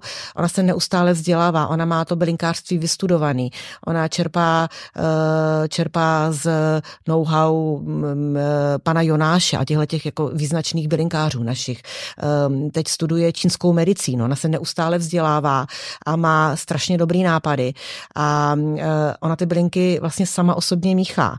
Ona je, na to nemá nikoho, to není žádná velkovýroba, tam když přijdete, tak je tam prostě všude voní bylinky, to je, to vás jako uh, úplně uh, obestoupí nádherná vůně, omam, omamná vůně bylinek. Ty bylinky jsou naprosto čerství a já si tam kolikrát eh, přijdu a řeknu, že bych chtěla dva čaje G, tři čaje G a ona je nemá, ona je musí přede mnou namíchat, protože prostě všechno se míchá naprosto čerstvě. Ona to má tak jakoby i ručně popsaný. Je to, má to prostě atmosféru a já tam jako ručím za tu kvalitu. Takže když... Čaj G je teda na plodnost? Ano, to, to, je, to je čaj plodnosti. na obecnou podporu mm-hmm. plodnosti ženy ženy. On eh, je dobrý, protože vlastně jakoby vyrovnává hormonální rovnováhu ženy. Já ho doporučuji třeba ženám, eh, eh, který třeba mají nižší AMH. Říká se, že vlastně neexistuje, není možnost, jak zlepšit AMH. No, Protože já... se rodíme s nějakou, že jo? Ano, ale že prostě, ano, ano, ano, ale teď, když ho máme, když ho máme třeba, když ho má ta žena, trpí bohužel předčasným ovariálním selháním a má, má v svých 33 letech AMH 0,5, což je samozřejmě nízký AMH, tak že se s tím nedá nic dělat, jí řeknou ginekolog v CARu já jí neslíbím, že eh, to vyléčíme, ale prostě doporučím mi rozhodně čaj G, protože ten by mohl tu hormonální, hormonální uh, rovnováhu podpořit. A, mhm. mohl a je by... možný, že on teda, z, uh, on jako jí samozřejmě nezvýší asi množství těch vajíček, ale může zvýšit teda kvalitu těch vajíček. Ano, může, může. To je to, co může, může, může podpořit, může podpořit, mm-hmm. může podpořit i kvantitu, i kvalitu. Jestli to udělá, to, mm-hmm. to nechci nikomu slibovat, kdyby to udělal, tak má Majka Nobelovu cenu, mm-hmm. ale neslibuju zázraky, to určitě ne ale je to rozhodně dobrá, dobrá možnost, jak to zkusit. A e, mě dost často ženy píší a třeba jakoby i poměrně, poměrně po, e, po krátkým užíváním, že třeba, že se jim ta menstruace opravdu zlepšila, e, zintenzivnila se jim, spravidelnila. Poprvé třeba e, cítí nějaký projevy ovulace a uh, zlepší se ovulace. Takže, takže dá se říct, že ten čaj vlastně nás tak jako probouzí. Ano, možná. ano, ano. Naciťujeme ano, se na to tělo. Ano, já ho velmi, velmi uh, doporučuji třeba i ženám uh, 38 plus, tam taky, jako udržme si tu, on může pozastavit. Jo, že to nepůjde třeba tak ano, rychle? Ano, jako, ano, uh-huh. ano, ano. Hormonální yoga je na to taky výborná. Uh-huh. Čege je výborný, že vlastně nemá žádný omezení eh, z hlediska dalších diagnóz. Je vhodný i pro ženy s endometriózou, je vhodný i pro ženy s PCO. Eh, ženy s endometriózou musí být velmi opatrný na estrogenní bylinky. Uh-huh. Ono se jako obecná bylinka na podporu ženy, pro dosti ženy velmi často doporučuje Contrihel. Uh-huh ale pozor na něj, pozor na něj. Kontrihel eh, je silný estrogen a eh, podobně maliník. Eh, může že, ženám, který trpí endometriózou, může endometriózu zhoršovat. A jak jsme se bavili o té diagnostice endometriózy, ženy dost často si nejsou jisté, jestli mají endometriózu nebo ne, protože prostě tu diagnostiku kompletní nemají a mají bolestivou menstruaci, to znamená, že by mohli mít endometriózu, jestli mají nebo nemají, tam zase jsme u té složité diagnostiky, ale pokud začnou užívat kontrihel, strašně moc si uškodí. A pozor, třeba dost často se doporučují kapky Ginex, jsou výborné kapky, ale naprosto nevhodný pro ženy s endometriózou je tam estrogenní složka. A v tom čaji G nemáme žádnou estrogenní složku, takže můžou užívat i ženy s endometriózou. Mm-hmm. Jo, a tam to potom třeba u těch žen s endometriózou kombinujeme s, tou, s, tí, s tím čajem na endometriózu, který mu Majka říká E-směs a to se vlastně kombinuje, takže oni si podporují plodnost a zabraňují dalšímu růstu a rozvoj endometriózy. Mm-hmm. Krásně se to dá kombinovat. Mm-hmm. Krásně. Eh, ještě co je důležité, ty bylinky, kde, jak se ta bylinkárna eh, objeví. Eh, na mým webu najdete článek o čajge, o endometrioze a tam odkazuju na ten web a na ten její e-shop a máte, ty bylinky stojí pár korun. Ve srovnání s, tím, s těmi částkami, co necháte v centrech asistované produkce, ty čaje stojí všechny do dvou stovek. A ještě nabízíme slevový kód ale na, na který máte 10% slevu, takže to stojí opravdu pár mm-hmm. korun a proč to neskusit. Mm-hmm. Takže když Majka Vlaková, podpora, je, je, to, mm-hmm. je to ale naprosto přírodní podpora, takže s tím vlastně můžou uh, všechny ženy, které odmítají asistovanou reprodukci, to je úžasná podpora. Mm-hmm. No takže když Majka přišla vlastně uh, asi před měsícem s tím, že by začala vyrábět bylinné napářky, tak uh, jsem na ten nápad velmi ochotně přistoupila a něco jsem si o tom načetla, povídali jsme se o tom a začala jsem vlastně, já si to musím totiž, protože jsem racionální člověk a mám to klasické vzdělání a jsem prošla tou západní medicínou, tak každá ta bylinka, každá ta hormonální yoga, já si tam, tam potřebuju zracionalizo- mm-hmm. zracionalizovat. Potřebuju pochopit, jak to vlastně fyziologicky působí na tělo ženy. A mm, byliná napářka je naprosto stará metoda.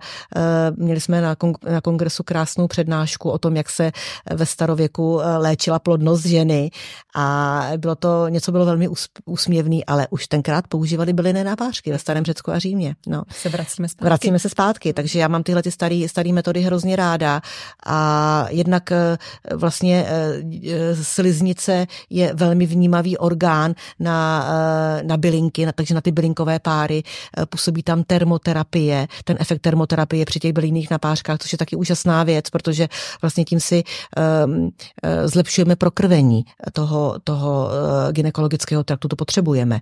A uh, zase tam trošku pracujeme proti té staženosti ženy, mm-hmm. o které jsme také spolu už mluvili na začátku našeho vysílání tady se nám vlastně může tou bylinou napářkou uvolňovat. Žena má nějaký čas pro sebe, kdy vlastně se prohřívá a může e, trošku meditovat, relaxovat a pracovat na tom svým sklidnění. Mm-hmm. Teď se trošičku posuneme od bylinek dále. Uh, ještě se vrátíme vlastně k nějakým těm emocím a mm-hmm. k nějaké té psychice. Uh, vy jste mi vlastně říkala, že řešíte s ženami i různé pocity. Například závidím ostatním ženám, že mají dítě nebo právě otihotněli kamarádky, sestry, kolegyně. Uh, já jsem hrozná, mě se nedaří, proč zrovna já. Uh, spoustu takovýchhle pocitů se mi taky samozřejmě honilo hlavou a uh, často to bylo opravdu velmi velmi náročný se s tím srovnat a uh, vyhnat vlastně trošičku tady ty pocity z té hlavy. Tak co radíte ženám? Jak, jak si můžou pomoci, když prostě zase přijdou do práce a tam je oznámení, že další kolegyně je těhotná? Tak jak, jak na tohle reagovat? Jak s tím, jak s tím žít? Uh, je to strašlivě těžký. Samozřejmě je to, je to strašně těžký, protože každá ta žena uh, projde tím, že proč ona může a já nemůžu. To napadne samozřejmě každou. Eh, to, že eh, ta žena je frustrovaná, je naprosto normální, protože eh, já nechci říct, že každá žena chce mít děti, to v žádném případě ne a není to potřeba. Jako já respektuju právo ženy rozhodnout se, dítě chci nebo nechci, ale asi se shodneme na tom, že většina žen to dítě chce a že to je pro ní jedna z nejdůležitějších věcí života. A pokud jí někdo sahne, pokud jí osud sahne na to základní právo, ženy počít dítě, taky to samozřejmě přináší velkou frustraci.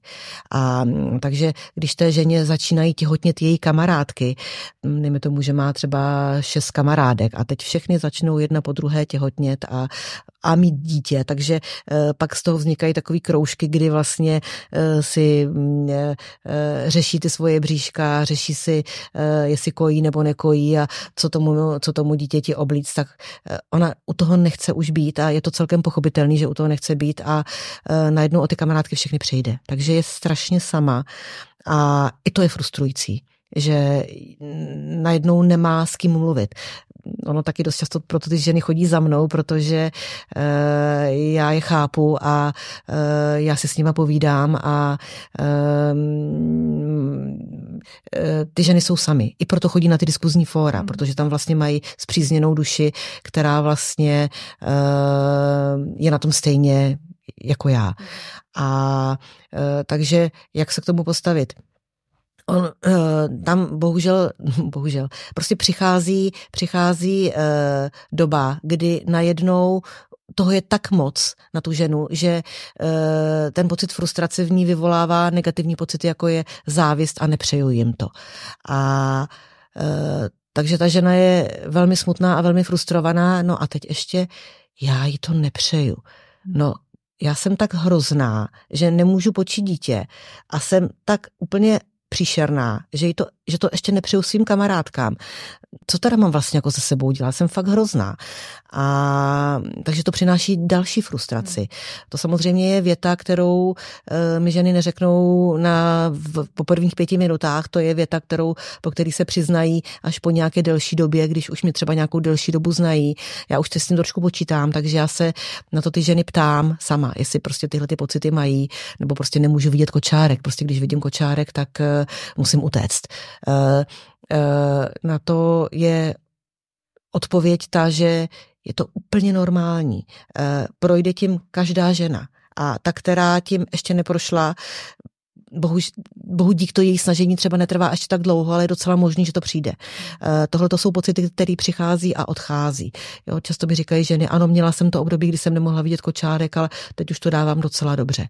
Takže pokud máte pocit, že závidíte ženám, že mají dítě a vám se nedaří, je to úplně normální. Je to úplně normální, nevyčítejte to si to. Ano, přesně. A, a nespochybňovat sami tak, sebe. Tak, tak, všemu, tak, prostě tak, přijmout, tak, tak. To je normální, prostě to tak je. Je to, to naprosto běžný, naprosto přirozená lidský. emoce. Je to lidský, je to lidský, je to ženský a nejste špatná. Nejste proto tím špatná. Když si to připustíte, že to je normální a že si to vlastně máte odpustit a prožít to a pak si to odpustit, tak o to snaž to odejde. Mm-hmm. Mám opravdu zkušenost, že pokud si to ty ženy přestanou vyčítat, tuhle tu negativní emoci, tak je ta emoce velmi brzo opustí. Mm-hmm. Jo, myslím, že to můžu potvrdit, že jsem to měla stejně. E, co nevyžádané rady? Moc mm-hmm. na to mhm. myslíš, proto to nejde, nesmíš na to myslet, ono se to povede, máš to v hlavě, to je tím. E, spousta takových rad, který přichází jak od blízkých lidí, od rodiny, od kamarádek, od kolegyň, e, ale i třeba od partnera. Tak jak s tím letím zacházet? Jakou máte radu na tohle? No, to je taky obrovský problém. Eh, nevyžádané rady a eh, eh, nepříjemné otázky. Já spolupracuju s úžasnou fyzioterapeutkou s Vendulkou Johannes, jestli nás poslouchá, taky moc zdravím a my spolu děláme nějaké vysílání a máme spoustu projektů a další připravujeme a ona se mnou sdílí některé svoje Instagramové příspěvky. A ona vytvořila krásný reel, kdy e, takhle na papíře ukazuje e, otázku, kdy je vhodné zeptat se ženy, kdy bude mít dítě. Jaká je na to mhm. odpověď? Nikdy, nikdy. Nikdy. A e, stal se z toho trhák Instagramu, už tam máme asi tisíc nebo hodně přes tisíc lajků, a, nebo ona má, za, to, to je jako její aktivita, já jsem to jenom odzdílela. A e, jako až mě překvapilo, kolik žen to vlastně oslovilo a v kolika ženách to rezonuje, je to krásný. Takže e, bohužel ta e, populace není ještě v takovém stavu, aby e, tohle to dokázalo dokázala přijímat, protože ona o tom mluví, já o tom mluvím, vy o tom mluvíte. Je nás dost, co o tom mluvíme, ale bohužel ta naše cílová skupina jsou většinou ženy, který eh, tohle to řeší, takže to nejsou ta ideální cílová skupina, ale já pořád doufám, že se to nějak začne časem měnit a že se tahle ta informace dostane i k těm lidem, který jsou ty tazatele. Hmm. Eh, já je na jednu stranu chápu. Já dokážu si představit eh, situaci matky, já jsem taky, mám dospělý dcery a taky jsem se na vnoučata těšila, takže dovedu si představit to, že maminka se těší na vnoučata a eh, chce se zeptat svojí dcery, jestli teda už ty děti plánuje nebo neplánuje myslím si, že by s tou na tu otázku měla být ta maminka velmi opatrná a nechvátat s ní a mm, třeba se na to někdy zeptat v nějaký naprosto vhodný, intimní situaci, rozhodně ne na nějaký oslavě, eh, kde bude 20 lidí a přivede tu ženu do neuvěřitelně nepříjemné situace. A takže zeptat se na to intimně a jenom prostě pokud s ním mám jakoby opravdu dobrý vztah. Jinak bohužel je to věc toho páru a my bychom se ptát neměli. A jak teda zareagovat, když mi někdo položí takovou otázku a já nechci být vlastně nějaká neúctivá nebo, mm, nebo eh, až nějaká třeba útočná, tak eh, jak myslíte, že je nejlepší zareagovat? Říct si, to je, náš, to je naše věc, jako mm, v vozovkách do toho vám nic není, eh, my to prostě řešíme nějak, nebojte se. A... Protože možná v tom i přesně může být ten strach, ty jste to vlastně řekla, ty maminky, ano. která akorát třeba nemá dostatek informací ano. a potřebuje taky uklidnit. Já ano. třeba teď jsem si vzpomněla na ten náš příběh, že můj tatínek on je velmi introvertní a on dlouho vlastně se mi vůbec na to nezeptal, tady na tohle. Mm-hmm. A mm, tak měli jsme takový jako trošku tabu. A potom to jednoho dne jako otevřel a e, já jsem vlastně zjistila, že on se tím hrozně moc trápí, mm-hmm. ale nikdy ano. vlastně mi to jako neřekl. Ano. A já jsem si myslela, že to, tím pádem to jako neřeší. A potom, když to jako otevřel, tak jsem zjistila, že mu akorát chyběly ty základní informace, aby, aby vlastně vůbec věděl, že se o to snažíme. Ano. Protože my jsme fakt to měli tak jako, že, uh, že jsme prostě to jako s nikým neřešili a tím pádem mohly vznikat takový ty, jo, ona si jede kariéru, ano. oni ano. si cestujou, oni asi dítě vůbec nechtějí a přitom my už jsme několik let se prostě snažili trápili a vlastně ani ty nejbližší to moc jako nevěděli, tak uh, asi je fakt jako dobrý, teď mi dochází dát mm-hmm. nějaký základní informace, ano. pracujeme na tom, uh, snažíme se, uh, nebojte se, ano. co takového. Ano, já si myslím, že pokud ta žena má s rodiči nebo s kamarádkami nebo s někým jakoby dobrý vztah, tak je dobrý o tom trošku mluvit, protože přesně pak vznikají hmm. tyhle ty dezinformace a přijdou ty otázky, které přijdou v naprosto nevhodné chvíli, takže možná není špatný tým mamince říct, že, že něco takového se děje a oni ženy dost často, co tak slyším, třeba i tu maminku chtějí chránit předtím, ale tím ji moc neochrání. Já učím ženy o tom trochu mluvit, ale ono to nevždycky jde, protože ne každý je tak komunikativní ono bohužel se stává, že když prostě řeším tenhle ten problém, tak se tak stahnu, hmm. že o tom vlastně vůbec jakoby nemůžu mluvit a začnu brečet. Hmm. Jo? Takže to je možná třeba trošičku jakoby prostor na to zamyslet se nad nějakými bylinkami na podporu psychiky, aby prostě nebrečela, hmm. jenom pokud jenom se... se ano, ano, ano, ano, ano, ano, ano. Hmm. Jo, s tím, s tím můžu taky velmi dobře pomoci. A e, který vlastně jako ty emoce trošku, ty, ty zjitřené emoce trošku utiší a pomáhají té ženě tu emoci zvládnout. Takže to nám taky může pomoct a um, um, oni dost často potom chodí jako rady typu, když už to třeba to okolí ví, no a jak to řešíš, jako uh, tamhle dcera mojí kolegyně chodila do tohohle toho centra, tak, tak tam taky jdi, když oni jí pomohli, tak ti taky pomůžou. Jednoduchá odpověď. Děkuju, mám dost informací, řešíme to, nepotřebuju tvoji radu, ale děkuju. Mm-hmm. Kdybych potřebovala, řeknu ti. A tímhle je toho člověka trošku odpálkujete. Mm-hmm. Já doporučuji eh, mluvit o tom pak, když na to mám sílu. Eh, eh, stručně, jo, nezabíhat do podrobností, protože to se akorát rozbrečíme.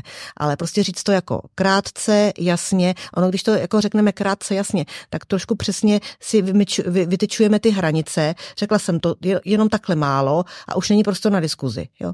Řekla jsem ti jenom toto a tečka a už o tom dál mhm. nediskutuj. Mhm. Jo, nepotřebuji další informace, když budu vědět, zeptám se tě nebo dám ti vědět. A tím toho člověka vlastně zastavíte. Mm-hmm. Takže e, je to docela taková dobrá obrana. Řeknete jenom to, co potřebujete. Ten člověk tu informaci má a už se potom dál nebude doptávat. A e, pak, když se doptává, klidně opakovat to jako gramofonová deska. Co moc doporučuji? Doporučuji si to vyzkoušet na nečisto.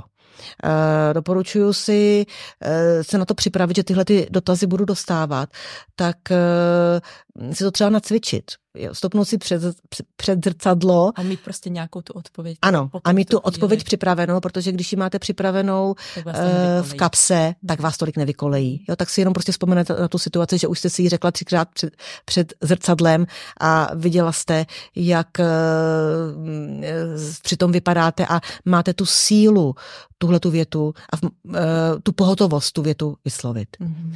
Takže na nevyžádané rady mm, trošku se snažit jako je Odsunout. Ano, odsunout jasně, stručně, slušně, ale jako kategoricky. Uh-huh, uh-huh. Uh, vy často s klientkami takzvaně hledáte cestu k miminku, ale často to může být i o hledání nové cesty životem. Uh-huh. Napsali jste mi, často tou devízou, kterou hledáme a která pomáhá, je klid. Můžete to více vysvětlit? Uh, klid, uh, to je krásná deviza. Eh, kterou v dnešním hektickém světě moc nemáme, že? Je to, ano, je, ano, je to tak, klidu. je toho nedostatek. No a když se nad tím zamyslíme, tak jako proč vlastně máme tolik neklidu? Vždyť eh, netrpíme hladem, netrpíme nouzí, všichni jsme celkem finančně zajištění, nebo všichni, většina z nás, ale prostě netrpíme hlady. Válka je taky zatím, díky bohu, ještě daleko, covid jsme nějak taky sice nezmizel, ale naučili jsme se ho zvládat. My se naučíme zvládat vlastně všechno. My lidi jsme neuvěřitelně šikovní a žijeme v krásné době, kdy vlastně se můžeme rozhodovat o kariéře, o partnerovi, partnerovi, o tom, jestli chceme děti nebo nechceme děti, o tom, jestli eh, kam pojedeme na dovolenou, jaký si koupíme auto, no to je nádherná doba, že? Proč jsme teda v takovém neklidu? Hmm. Není to divný a není teda trošku... Něco je špatně. Něco je špatně. A co je teda špatně a co s tím udělat? Takže já trošku doporučuji se nad tím zamyslet a co vlastně nám ten neklid přináší. A možná se honíme za něčím, co vlastně není důležitý. Možná se honíme, eh, já to z, z se ženou při těch konzultacích, kromě toho, že řešíme ten spermiogram a ty hormony a toho vhodného doktora a ty bylinky, tak pak řešíme, jak ona vlastně žije. Eh, nejenom co jí a co cvičí, ale jak chodí do práce, jak pracuje, třeba i jak uklízí a často zjistíme, že eh, si na sebe eh, nasadila laťku strašně vysoko.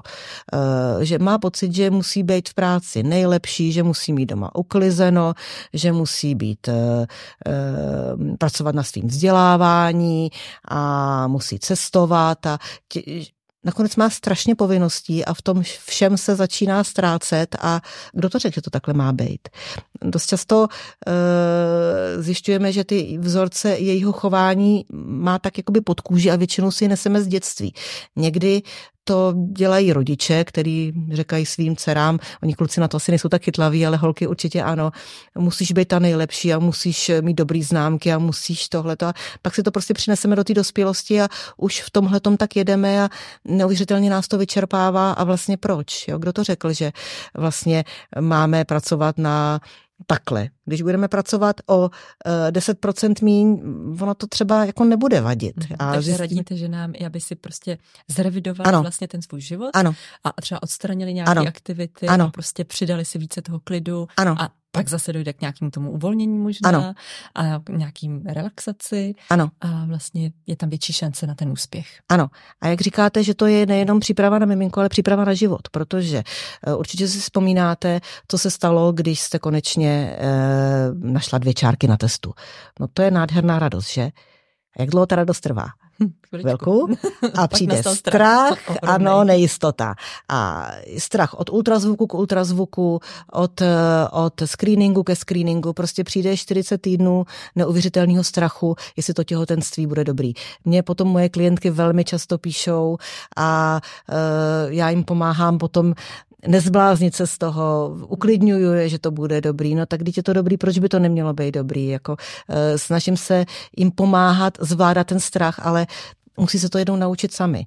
No a pak, když přinesete po porodu domů ty tři kila toho štěstí, co přijde? Zase strach. Ano. A ten trvá. Ano, přijde strach a přijdou velký nervy, hmm. pak ještě do toho uh, nevyspání a spousta dalších jako, jako věcí a pokud budete neklidná, budete mít neklidný dítě. Hmm. Pokud budete klidná, budete mít klidný dítě. Tam je naprosto jednoznačná přímá úměra. Děti, eh, zvláště maličky, jsou jakýsi houby, který tohleto, tu, tu, ty emoce matky eh, velmi dobře nasávají a eh, já samozřejmě vím, že se mě to hrozně snadno říká, buď klidná a budeš mít klidný dítě. Zase to nejde tak jako přepnout v hlavě a říct si, teď budu klidná a prostě už, už, už, už to bude dá dobrý. se na tom nějak pracovat tak, tak, a prostě tak, mít tak, v té hlavě, tak, že je tak, možná dobrý ano.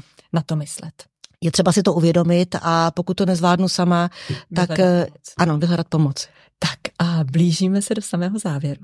Eh, Já vždycky na závěr eh, říkám, eh, nebo ptám se na tři stejné otázky eh, každému hostovi, eh, hostce je pokládám, Eh, takže to dneska udělám stejně. Eh, Takže první z nich je, jak vnímáte naději?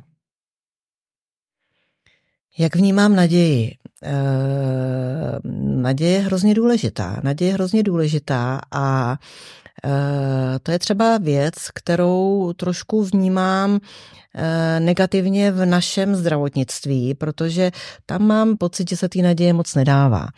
E, jedna z věcí, které jsem se naučila, když jsem začala dělat průvodce neplodností, je, že jsem si uvědomila, že budu muset dávat ženám víc naděje, než jsem dávala, když jsem dělala tu embryoložku a říkala jsem jí, dáváme vám sice hezkou blastocystu, ale máte úspěšnost a vyjde to, paní embryoložko?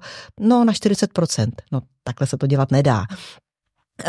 Snažím se právě i působit na tu odbornou veřejnost. Nebojte se té naděje, mluvte o tom, jako neříkejte jim, že prostě ty embrya jsou na trojku. Jako, ano, ale i to embryo na trojku, já už jsem viděla tolik krásných dětí, které se narodili z embrya, který dostali známku za tři. To je dobře, ne? To je prostě pořád dobrý. Naděje je hrozně důležitá a když léčíme člověka, naděje léčí. Naděje je strašně důležitá, takže dávejme lidem naději, já ji dávám a uh, jako nechci dávat falešnou naději, to určitě ne, to, to, to není dobrý a samozřejmě jsme racionální a uh, je potřeba těm lidem říkat, s jakými riziky pracujeme, jakou máme, jaký máme možnosti a co vlastně to, co si vybrali, přináší, ale prostě naděje je vždycky, zázraky se dějí. Teď jste mi odpověděla na moji třetí otázku, takže zázraky se dějí, takže to už víme. Zázraky se dějí, takže dobře, takže když e, mám rozvinout tu třetí otázku, já jsem třeba e, e, mám e, AMH, obrovský strašák. Naši posluchači asi ví, co to je. To je hormon, který nám značí tu ovariální rezervu ženy, schopnost tvořit vajíčka. A pokud má žena nízký AMH, v carují dost často řeknou, to je prostě na dárkyni. Já mám tolik AMH 0,1 i 0,06 šťastných žen, kterým se prostě podařilo miminko z vlastních vajíček počít ano, to jsou zázraky. Já jsem a, taky ten zázrak, ano, vy. Ano, vy máte taky přece, přece nizonky AMH. Ano, stále se. Takže zázraky se opravdu dějí. Ano, dějí. A co byste vzkázali na závěr ženám, mužům, kteří poslouchají tento podcast v naději, že se i jim podaří otěhotnět, že i jejich příběh bude mít šťastný konec? Jaký jsou ty závěrečné slova, ta závěrečná věta, která by měla zaznít a se kterou by dneska měli odejít? Uh, držte si naději. Já vím, že ta naděje se uh, špatně drží, uh, motivace se hrozně těžko hledá, ale snažte se jí držet a přijďte si pro ní. Přijďte si pro ní. Lidi, kteří se vám snaží pomoci, je hrozně moc a já sama vám ráda pomůžu. Já sama se snažím tu motivaci rozdávat a dávat dobré informace a mně se hrozně často stává, nebojte se toho, protože mně se hrozně často stává, že mi první věta, kterou mi žena žádá o konzultaci je, už nějakou dobu vás sleduju a strašně dlouho hledám odvahu Vás oslovit. Mě oslovit. Fakt? já jsem, mě to hrozně překvapuje, vždycky říkám, no já přece nekoušu, mm. tak jako asi čeho se, čeho, čeho se bojíte, ale uh, jedna, jedna moje klientka mi to vysvětlila, že možná jít z kůží na trh, mm. prostě začít o tom mluvit a otevřít to téma. Uh, mějte odvahu na toto. To je, to je hrozně důležité. Mějte odvahu na toto téma otevřít, protože uh, uvidíte, že vám bude líp. Já moc děkuji za tenhle ten krásný rozhovor, ale hlavně za to, co děláte, jak to děláte, s jakým nasazením, s jakou energií a s empatí. Je to úžasný, takže moc velké díky za všechny ženy, s kterými radíte a e, jste online i o víkendech a o dovolených, e, což je opravdu úžasný. A my budeme samozřejmě rádi za sdílení tohoto dílu, ať se dostane k co nejvíce lidem, e, dále za zpětnou vazbu, za odběr tohoto podcastu, ať vám neuniknou další další díly s dalšími hosty. Eh, máme Instagram, eh, Plodné hovory podcast, kde se sdílí další věci, další informace. Máme web plodnéhovory.cz a ještě musím samozřejmě říct se závěrem takovou tu větu, že tyto informace neslouží jako zdravotní rada. Pokud máte nějaký zdravotní problém, tak vždy se poraďte se svým lékařem, který Určitě. vás zná a který zná vaši anamnézu. Tyto informace slouží pouze edukačně pro inspiraci. Eh, takže že je určitě dobrý i před zařazením doplňků či změn v životním stylu se poradit taky opět s vaším lékařem či nějakým jiným kvalifikovaným odborníkem. Tak to je to, co vždycky říkám na závěr ještě. A mm, já moc děkuji za moc příjemné povídání a budu se těšit třeba ještě někdy příště, ještě třeba něco vymyslíme. Já budu moc ráda a Domi, já moc děkuji za pozvání, moc si ho vážím a přeju vám i Kristiánkovi hodně zdraví a štěstí. Děkujeme. Mějte se moc krásně a budeme se těšit příště. Naschle.